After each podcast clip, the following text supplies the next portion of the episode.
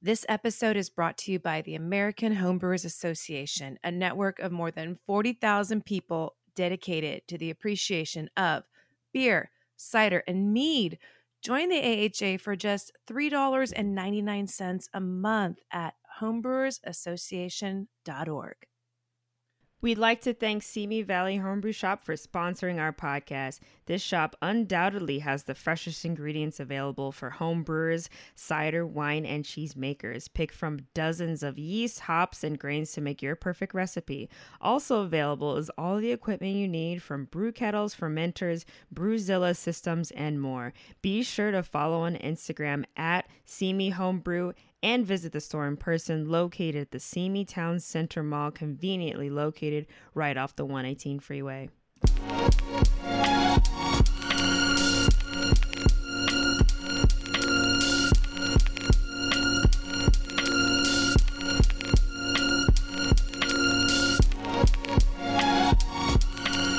Thank you for tuning in to Brewed Up, a podcast where two LA based female homebrewers chat, laugh, and learn about craft beer, homebrewing, and whatever else comes to mind. Tyler and Lori both have brewed many styles of beer, cider, and mead and are always up for experimenting. This show is available to listen and follow on Apple Podcasts, Google Podcasts, Spotify, Anchor FM, hoppedla.com, and wherever else you like to listen. Now here's the show.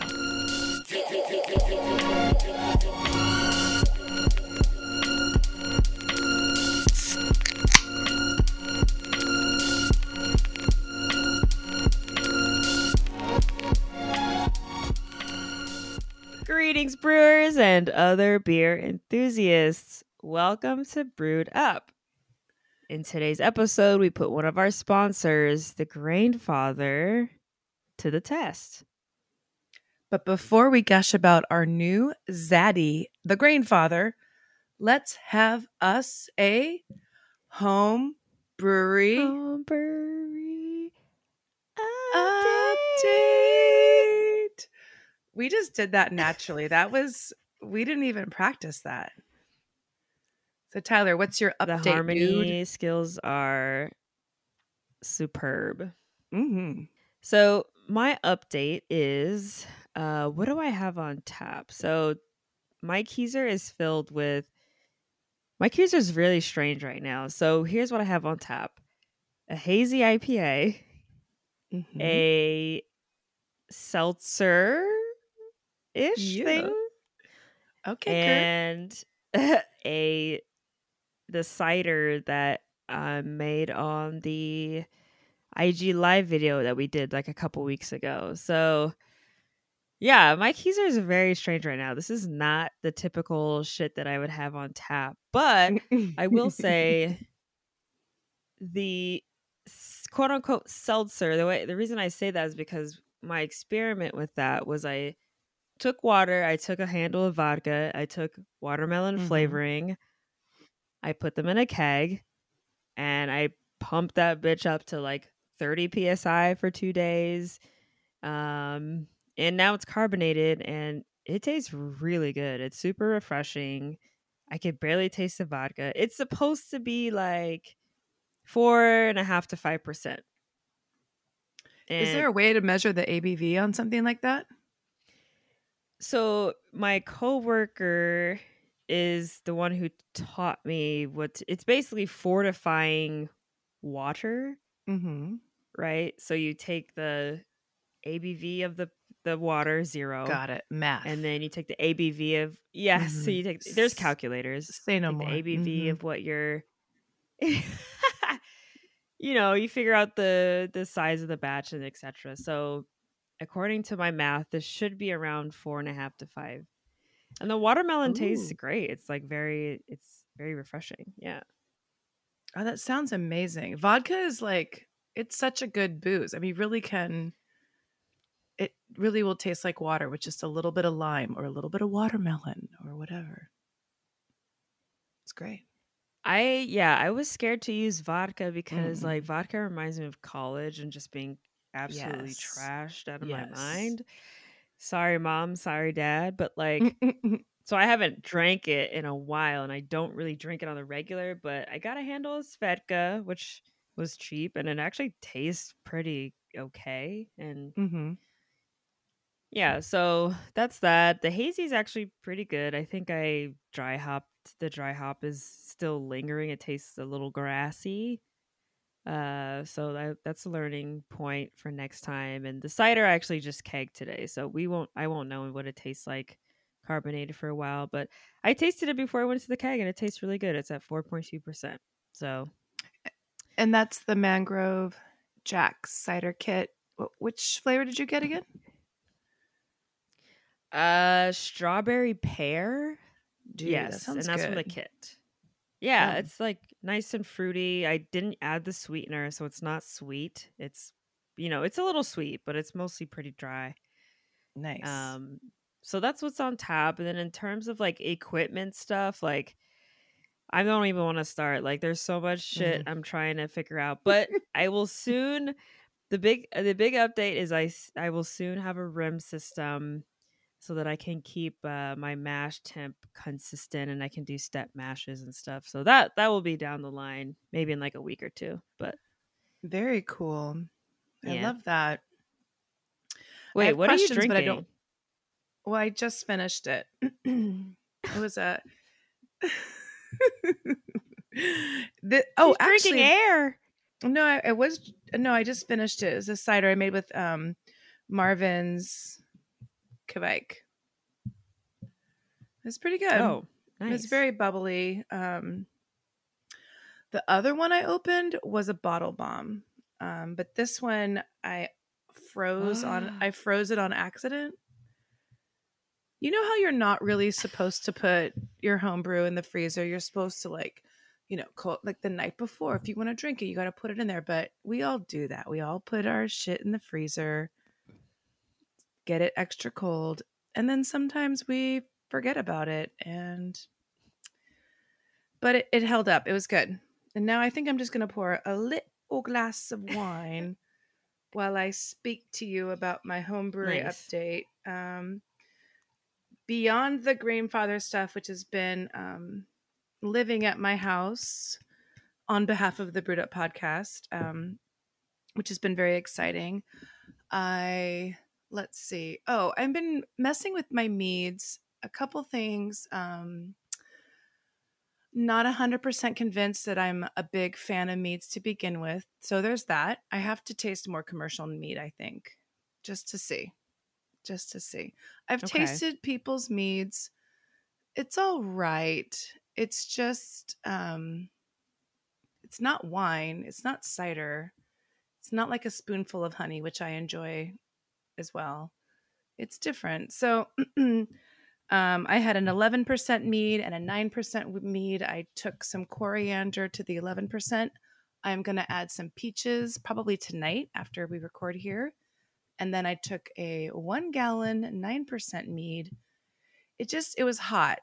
And when I say hot, that's kind of um, that boozy sensation you get where it's, you taste more alcohol as opposed to what you're drinking. And it was also pretty dry. There was not a lot of sweetness. So I added Jamaica to that, um, otherwise known as hibiscus. It was a trip. I wish I would have taken a video because that flower tea makes things blood red very quickly. So it was very cool to watch. Mhm. Um, and it was very dark. And then I tried it again, and I was like, hmm, it, it had that great um, Jamaica flavor, but still very dry and hot. So I blended it with blueberry juice, which I think is illegal in the mead world. Don't at me or whatever, however they say that. um, uh, I just I want to come up with something that We're I can get hate mail for sure. I'm sure. I'm sure. No, like we yeah, I, we need to do like more of a deep dive into like maybe some commercial meats. You gave me a commercial meat and I've been saving it, but I think I should just drink it and learn.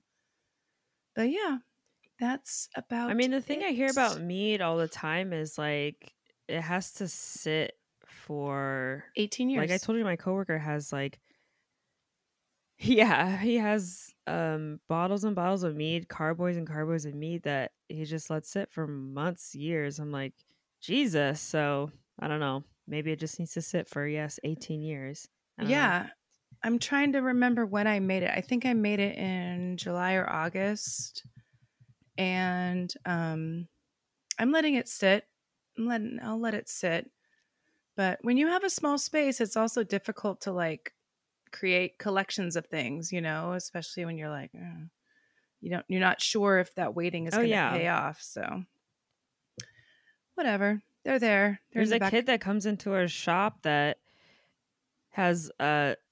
He told us he has a spreadsheet for all of his mead, and he's got like mm. 38 fucking meads like aging in his house, and I'm like, he comes and buys all of our Fermonsters like every two weeks he'll come in and buy all of our Fermonsters. I'm like, what the hell?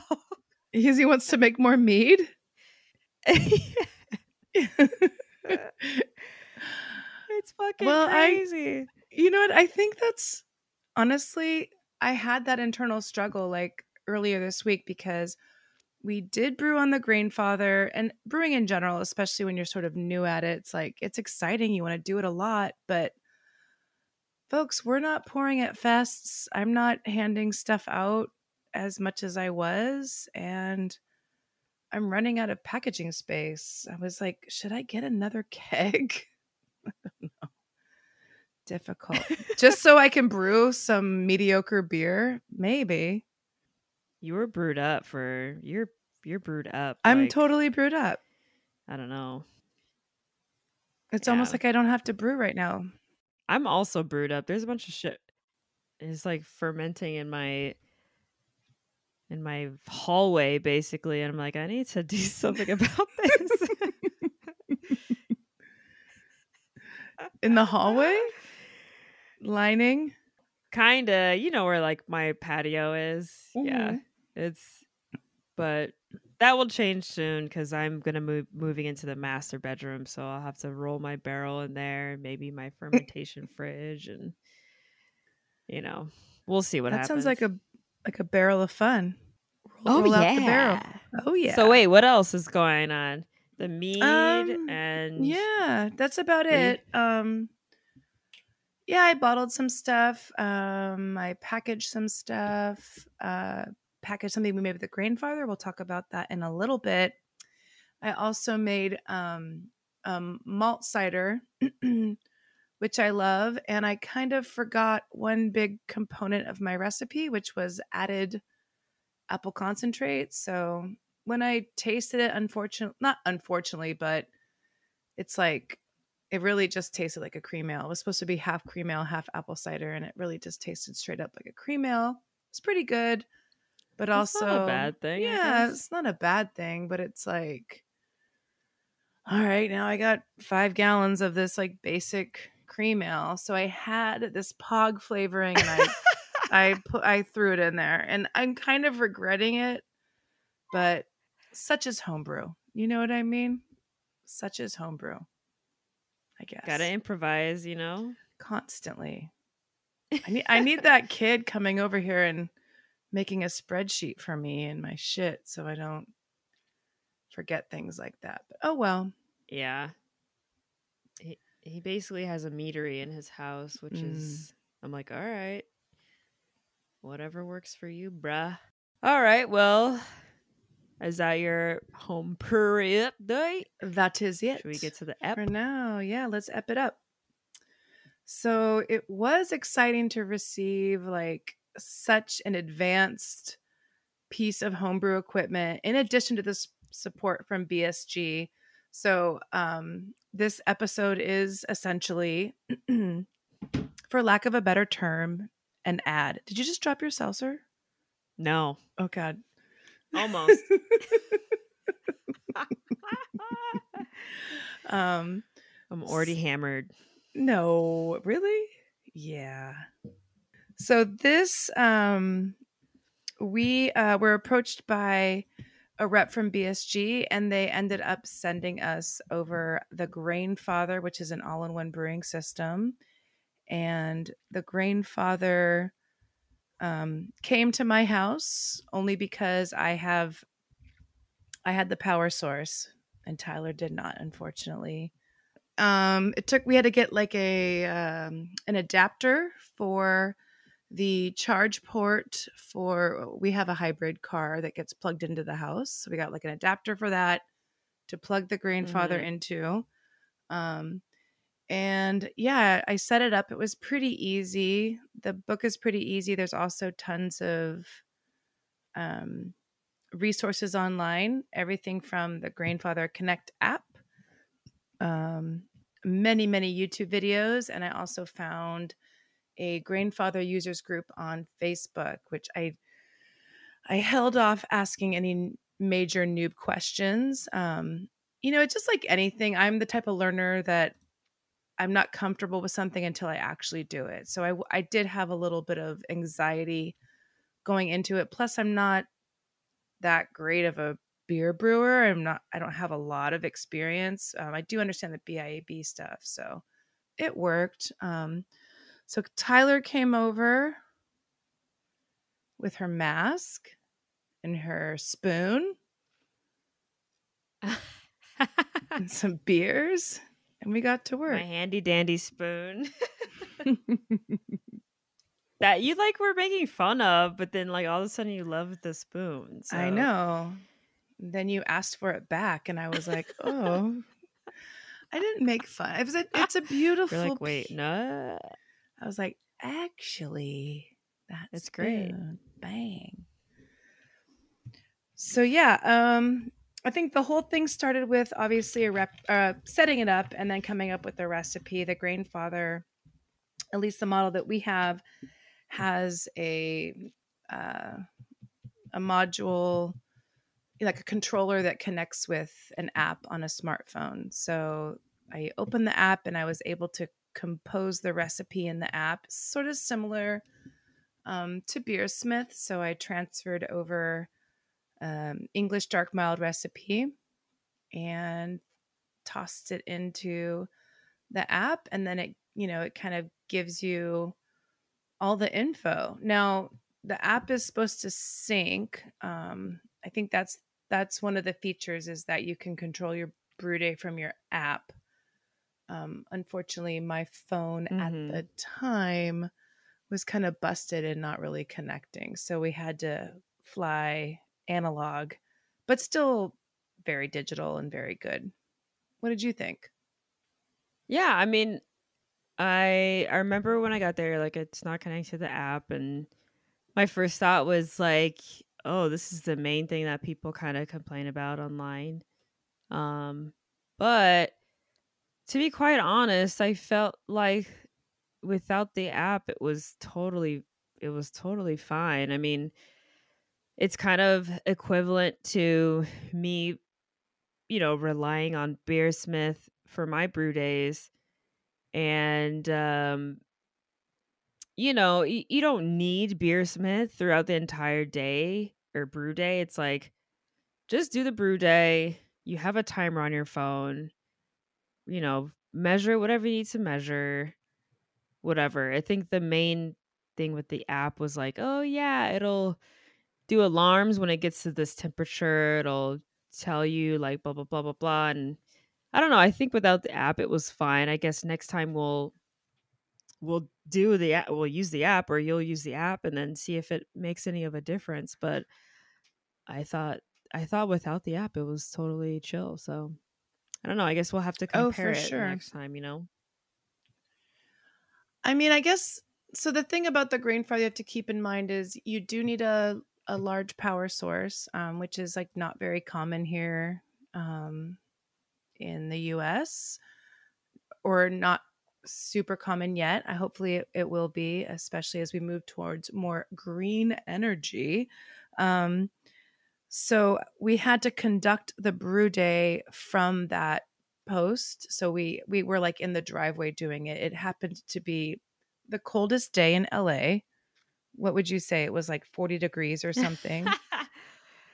no, it was like 50 it degrees. was chilly, and my It- ass fucking was rushing mm. over. Forgot a coat. Forgot to put on actual shoes. I had like socks and my slides on. Like I don't know what the hell I was thinking, but I was like freezing cold. Like that was all bad. Plus, I'm coming from the valley where I'm like, oh, I left the house. It was like probably 72. The sun was out. I was like, oh yeah, I'll be fine. I get to South LA, it's like 10 degrees colder. I'm like, fuck. And then it just Yeah, got it got colder and cold. colder. Yeah, it was fine though. Yeah, it was fine. You had so You had backup. yeah, wherever you do it, yeah, I had some backup coats for you. I had to put like eight coats on you because it was that it was that cold. But it would have been cool if my stupid phone worked because then we could like, you know, go sit by the fire and watch our brew day from around the corner. But that's neither here nor there. Um That's true. so the the app even though it didn't connect it still you know walked us through everything and you're able to um, program it directly onto the unit itself so it was pretty cool. I liked that feature um, it would be cool if i mean now i feel like a dunce because i mean i don't know i have the Grainfather recipe app and then also the beersmith app so it's like dueling recipe apps i just feel like a hot mess but that's okay it's fine that's what I mean, are is, they right? interchangeable? I'm assuming they are. Mm, I mean, uh, it's not like you can link it. I guess you can. Um, you know, the grain No, I mean, isn't it where you just either use one or the other?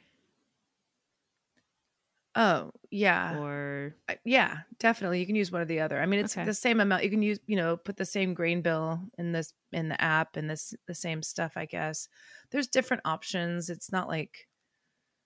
I mean, the Grainfather is specifically for that unit, so that was that was cool too. I mean, it yeah. it did all the math the math just like beersmith does um so that was cool let's see Okay. How did you think other things go So then, yeah. So then, let's get into, I guess, the the actual brew day, right? So, unfortunately, the app didn't really work for us, but we were able to still figure out from your recipe that you know the the amount of water to use for the strike, um, etc. And so, yeah, we had the grain basket in there, the false bottom, etc., the screens, and and all that was necessary. Mashing in was my main concern because all I hear with the all-in-one systems is like the mash is you know where you're gonna get where you're gonna mess up like it's gonna be too thick your pump is gonna get stuck when you try to recirculate etc Mm, but like we had a easy ass time with that with that step like we mashed in um let Mhm. it you know kind of settle in there the grain in the water wasn't super thick turned on the pump it never got stuck and let it chill for an hour and it eventually was like yeah I think I I kind of got nervous because I was like, is that the pipe part in the middle? I was like, is that supposed to be under the you know liquid or whatever? I don't know, but it all worked out, and then we had like super duper clear wort at the end of the sixty minute, and like that control thing, getting it to temp and staying at the mash temp was super dope. Like that's what I'm trying to achieve with this rim system. So I thought that was really cool. i mean these Grainfather people thought of everything it really is like there's multiple layers for separating the grain from the liquid and then there's another little system like there's things you put to like cover like this one pipe that goes down the middle you want to cover it with this thing and then you pull it off and then they have a thing that you press down so that the grain doesn't come up during recirculation the whole fact that it has a whole Mhm. recirculation system built in is very exciting as well so it's you do um it is like a mix between BIAB using a mash tun and having a cool pump. So it's it's pretty cool that all those sort of technologies are integrated together. I I was sup- so for sparging we needed to uh, heat up water separately, and I think the other re- other reason why the mash went pretty smoothly is I mean we were the, the beer we made is like was under four percent too. It wasn't a, a ton of grain, but it did definitely have the capacity for more if that was our choice. So we pulled out. Um, Yeah. I guess for sparging, if you're plugging in your Grainfather, you want to make sure you just have a plan. I mean, I I could uh probably boil water on the sink, but I had a hot plate and an extension cord and we just pulled it out to be kind of close just to kind of keep the brew day all in the same vicinity. That was pretty easy actually. Yeah. Is that and how the Grainfather has like a hot water heater, which like kind of Yes. looks like a coffee urn type of thing that you Mhm. buy separately. We didn't get that, but that is another choice if you're if you only have access to like electricity and not um you know like a stove or we obviously you had a, a little electric stove top which was perfect um but yeah that is another option you just buy the hot water heater Mhm. Mhm. but um actually we didn't talk about how what was the in terms of like the time to get it up to that strike temp do you remember did Oh. it take a while or was it No, it only took like 40 minutes to get the water Okay. up to, it was um I think the strike water was like a little over three and a half gallons. I think it maybe took 40 Mhm. minutes, maybe maybe less time. Um, because like I think it was 40 minutes and then we noticed it was to temp. Um, so that was very cool.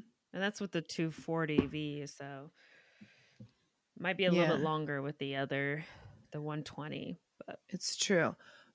But once, you know, I did recently get a new phone. So once eh, this this puppy pairs properly, then you're sitting in the house, you're drinking coffee, you got bacon and eggs, you press the button, and then by the time you go out there, it's ready to go. That's what I'm looking forward to.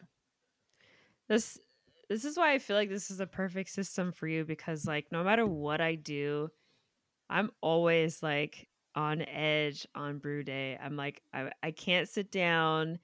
Even during the mash, I'm like, okay, I have an hour, but like I'm like, oh yeah, I can make coffee or food, but I end up finding myself doing a billion different things. I don't know. It's hard for me to like be calm on a brew day and like leave the brewing area. So I feel like this is like the perfect machine for someone who's like, okay, I just kind of want to like set it and like go do some shit and then come back.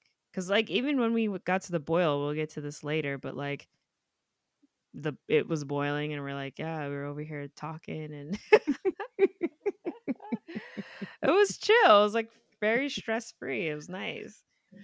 and it you know i i was a little stressed in the beginning and it, it, again it comes down to my lack of experience i've only probably before this brewed maybe 10 12 times at the most. So it i was just like it's just was like a whole new thing but it was actually really really easy and i'm i'm glad i did it. It eliminates a lot of homebrew equipment um so that part is really cool too. It's more com- Mhm. it's compact and like everything is is put together so that was really cool too um then we Yeah. sparged then we boiled so that was great then we chilled we drank some beers by the fire I will say what one thing about the sparge process was like it's so hard to see the level of liquid inside because you've got the grain basket on top. mm-hmm. and like also a, a screen Yeah, and it's like I can't really see under the grain basket. There's a little tiny space where you can see where it's dripping out. But it's like it's almost impossible to see at what level you're at. So I think that would be my main thing is like I guess you'd get maybe a sight glass or something, but I'm like I need to know what my pre-boil volume is and when to Mhm. stop or else you're going to you're going to put in more water than you need and it's not going to boil off. You'll have a lower ABV. So that's that's Yeah. actually I forgot about that. That was one of the things I was like eh about. But I guess a sight glass would fix that problem maybe. Yeah. It also, the app was pretty technical. I mean, if you were able to measure water in a certain way, then it, I guess it technically wouldn't be a problem because, you know, it tells you you need 3.63 here and, I think we round. Let's just do three and a half. Okay, this one will do a little more. Yeah. And since I'm not, I'm not like a very type A technical person. That just kind of that. To me, it doesn't. It didn't bother me as much, but I could totally understand how it would. It's weird not being able to keep an eye on those levels, especially if it's in such a contained unit. It's very cylindrical. If you've never seen Yeah. the Grainfather, it's kind of like a like a Home Depot bucket, but just maybe one and a half Home Depot buckets. Um, so it kind of has that tall shape, and it's stainless steel. So yeah, you really can't see in it. you did not just say it's a Home Depot bucket. a bucket. It's not like it's Yeah, it's not like a Yeah, it's more slender. Yeah, thing. everything is in there. Um, the boil was easy. That, you just press a button. Yeah, the boil was so easy. Cause like, yeah, you get it up to like 212 and it's like beep beep and it just Yeah. stays at that level. There's no like Yeah. I never I I took some video of it like the the hot break kind of at the top and I was like, is this gonna I was like, I wonder if this will boil over. Like I'm just gonna leave it alone. And it never did. I don't think it did. Yeah, I don't even think we put like a wooden spoon over it or anything like that. It kept its, Mm-mm. itself in check. That was very cool. Um, Yeah. I I'm was cool. very I'm very impressed. I mean, in general, a pump is really cool to have if you're brewing. I mean, that is definitely the way to uh you know, be have a more efficient brew, get a clearer wort. So, I was I mean, I do BIAB and I I I do a lot Were of you pumped it. about having a pump? Oh, Tyler, you know I was. Honestly, like oh God, forgive me, please. it's just this big thing. It gets all hot. It's got like this thing that hangs over it with this hot water coming out. I just kept thinking like if I was a little tinier, I could just climb in here, have a little spa day, get nice and warm. It was really cold that night actually, so so that was it. Okay, so then we boiled. Oh, and then the cooling part. That was probably um that was actually very cool. It's a counterflow chiller. Is that what it's called? Yeah, that's it. And you it it came with um I mean, these guys thought of everything. It came with several different attachments. So depending on your situation or wherever you want to bring this thing, it's it's super portable. So if Tyler, you know, if we want to like find maybe at your condo place, there's probably some place we could plug this thing into, but if you just need like either a garden hose or Eh, it could it could it could also plug into um, a kitchen sink. It had all these different attachments. We finally figured it out, and then it sits on top um, of the lid, and it's just like it's just very well designed. I mean, I just kept stopping to be like, "Huh, they thought of everything." Wow. Because I think sometimes in brewing, at least when I'm brewing, I'm a total maniac. I'm like rushing to the garage. I'm like looking for, I'm not even sure what I'm looking for half the time. I'm looking for something to do something, but I don't know what that would be. Like, I'm like looking for, like, I need to get a clamp or something. And I'm just like, what? Okay, well, this thing just like sits on it perfectly and then just goes down into it, attaches to the hose. And how long do you think it took to chill? Um, I mean, it took longer than I expected because I remember thinking like and that's the thing with counterflow chillers is like you Mm. kind of have to dial those in, which is why a lot of people kind of shy away from them and just stick with an immersion chiller because you don't really don't have to dial that in. It's like stick it in there, let water flow through it, call it a day. But like with the counterflow chiller, there's a science behind the flow of the cold water against the hot wort. It's like and the temperatures, etc. So it did actually take a while. And I remember we stopped it at like maybe 90 degrees and just kind of like put it in the fermenter and we're like, we'll let it chill in your garage overnight. But um I don't think that's the fault of the the the chiller. It's just something that we have to dial in like the flow of the cold water versus the flow of the wort, etc. Like I have Mm. a counterflow chiller, but I'm too lazy to fucking figure it out, so it's just sitting in my my patio.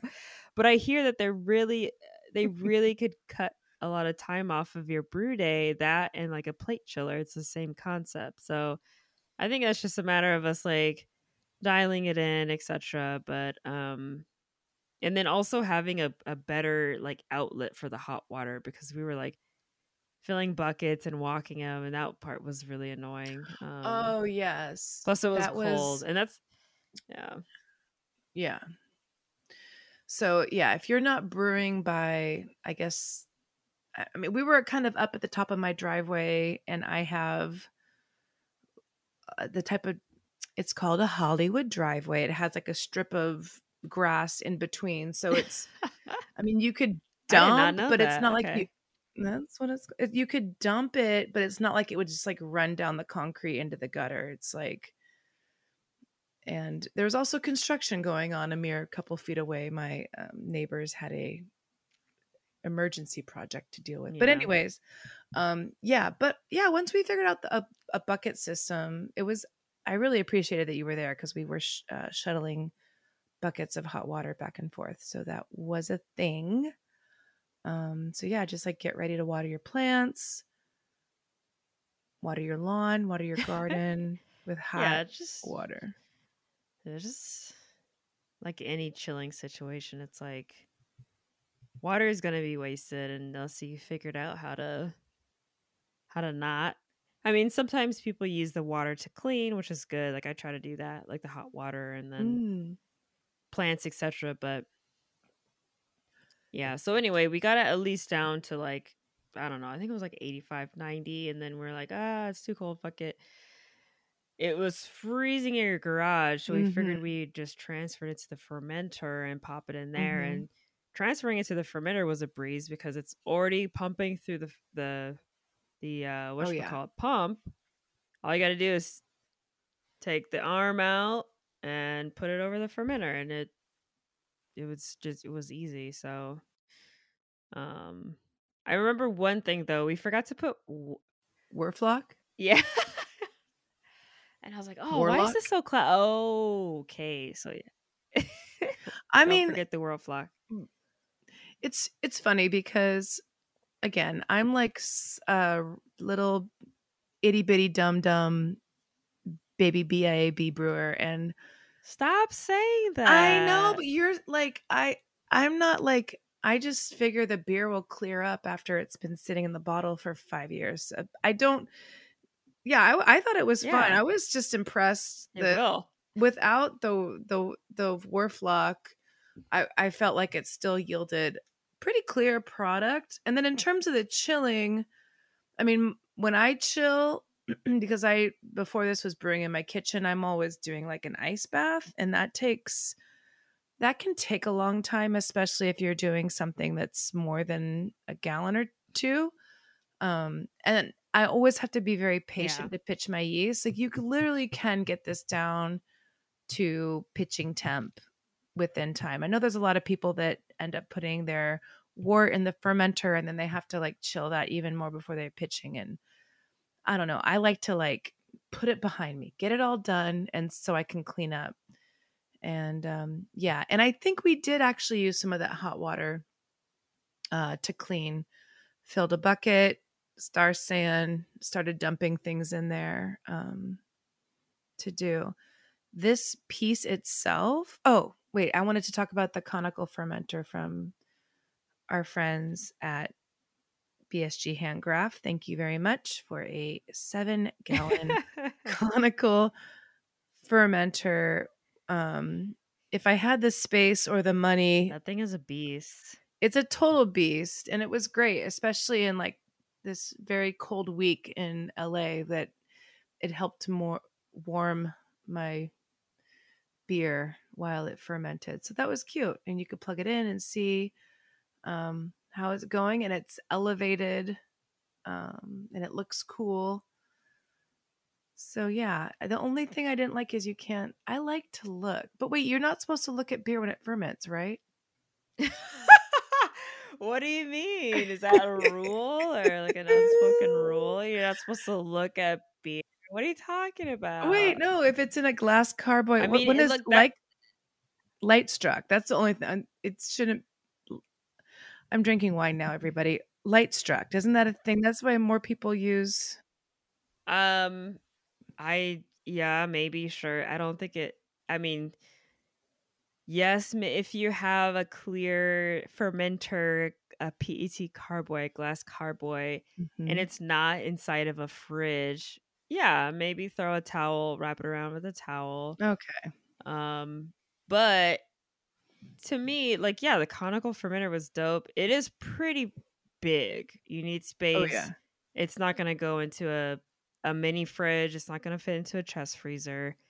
You will have to get some kind of jacket cooling system, glycol or ice water if you can manage that. Um, but like Lori said, it was a very cold uh, part of the year, part of the day. So our main concern was keeping it warm enough, which it does that Mhm. automatically, right? When you plug it in, it'll it'll warm it up. Yeah, it'll the cooling it. is not integrated. It's that's something extra you have to get. Yeah, that glycol chiller looks. That's too much. I can't. Glycol is expensive as hell. dude. It's like a whole extra It's robot crazy. right next to your thing. Yeah. I don't know. Maybe not for me, but I think it's perfect for. I'm glad to. I mean, it's cool that we that we have that that fermenter now. It could be used for lots of things. And there's, you know, if you're brewing seasonally or you're making funky stuff, it's you can still use it with ambient temperature. Yeah. temperature. Some pretty see um stoked Totally. on that. Then it got dark. It was a very cold winter day. It got dark, and I said to Tyler, a couple beers in, I'll clean it tomorrow. so yeah, the next day it, it was a little gnarly. It's probably easiest to clean, you know, while you have all this hot water, blah blah blah. Um, but cleaning it wasn't that hard. It's a CIP clean in place, and you just have to wash it, um, run it through. So rinse it out, fill it with water, heat it up, PBW, run it, run it again with a fresh wash of water. I mean, you do have to keep warming it up and running it again, um, but that wasn't so bad. It's stainless steel. You don't have to. and this is the whole lot. Grainfather unit, right? Correct. Yeah. Yeah. Okay. Cleaning it was kind of cool. Yeah.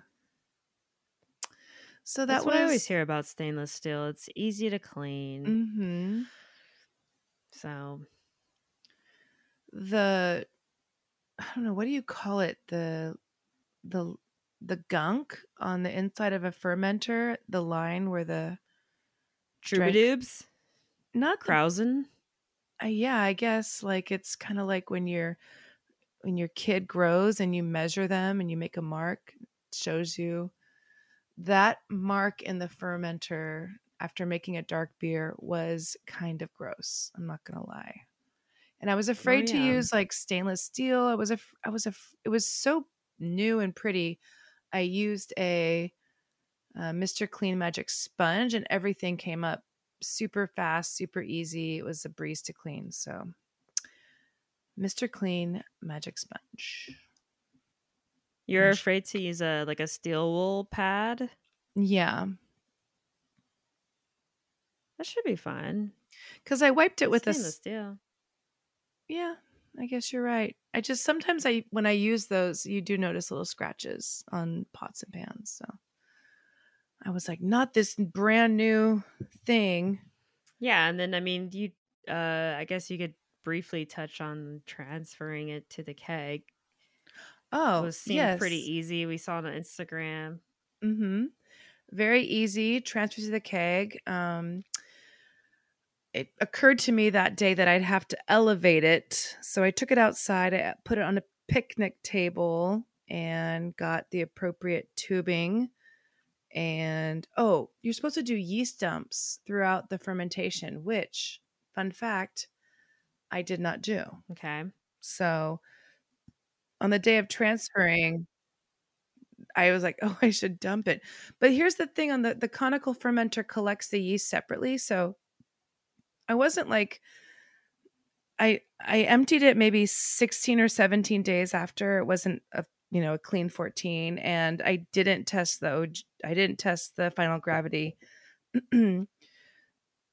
so it does kind of separate. I wasn't afraid of like I don't think auto lace would happen or anything like that. It really does even though you can, you should dump the yeast, it does separate it pretty good. So I don't think it like has that negative effect. Um, but yeah, hiked it up onto the picnic table, bottled and kegged right from it, and pretty easy, pretty sweet. And I would like to say, and this is something I learned today actually, is that grain the Grainfather uh, sells a pressure firm uh, sorry pressure transferring kit because mm. they probably realize hauling that thing onto a higher surface is or surface is not ideal. Um, so there is a pressure trans transferring whatever the hell, like you you know push it through through CO two. Mm. Uh, but yeah, if you want to do a natural normal grav- gravity feed, you gotta get it on top of something. I was like, honey, can you help me? yeah. With this. Get thing? an extra hand. Don't break your back. He's like, put it where? I was like, we have to. so yeah, we've got a dark mild. And I tasted it. it tasted pretty good. But we're gonna leave it in the keg, let it settle up, and we'll get back to you on that at a future ep. So yeah, I think sure overall, will. um, would I buy a Grainfather if it was not provided to me for free? Um, probably yeah. It's pretty rad. Replaces tons of brew equipment. So if I had to purchase my own Grainfather, I would just sell off a bunch of stuff and and purchase it. The all the technical aspects that make a good beer really good are covered in the Grainfather. The rest is up to you. So if you have a shitty recipe, you're on your own. Just copy an award-winning recipe from the AHA website, add a little biscuit malt, and you're set. That's all you got to do. Call it a day. Call it a day.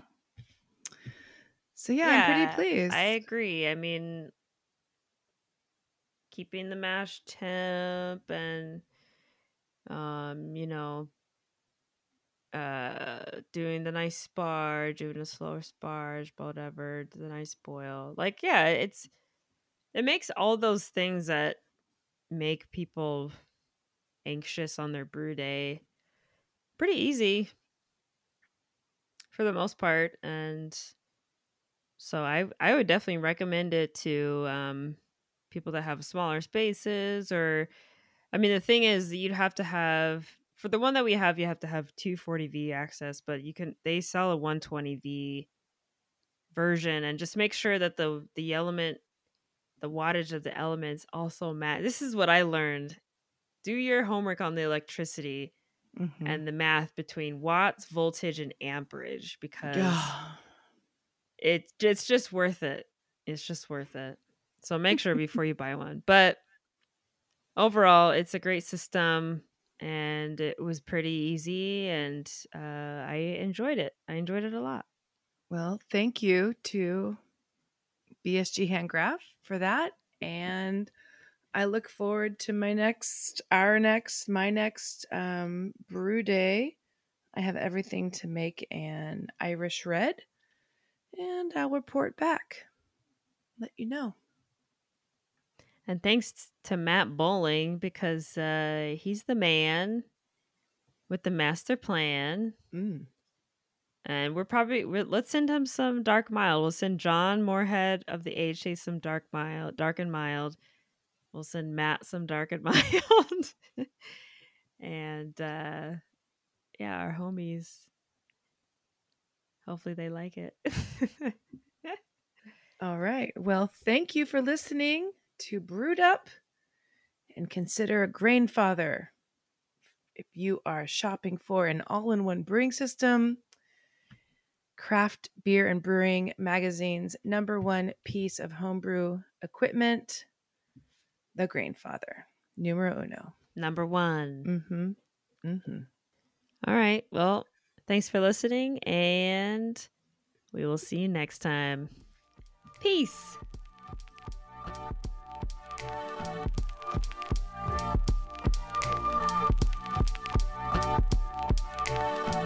Thanks for listening, and we hope you enjoyed this show. Make sure to follow us on Instagram at Brewed Up Podcast and subscribe on your favorite podcast platform so you never miss an episode. Brewed Up is a hopped LA podcast. The Brewed Up music is produced by LA legend producer Elusive.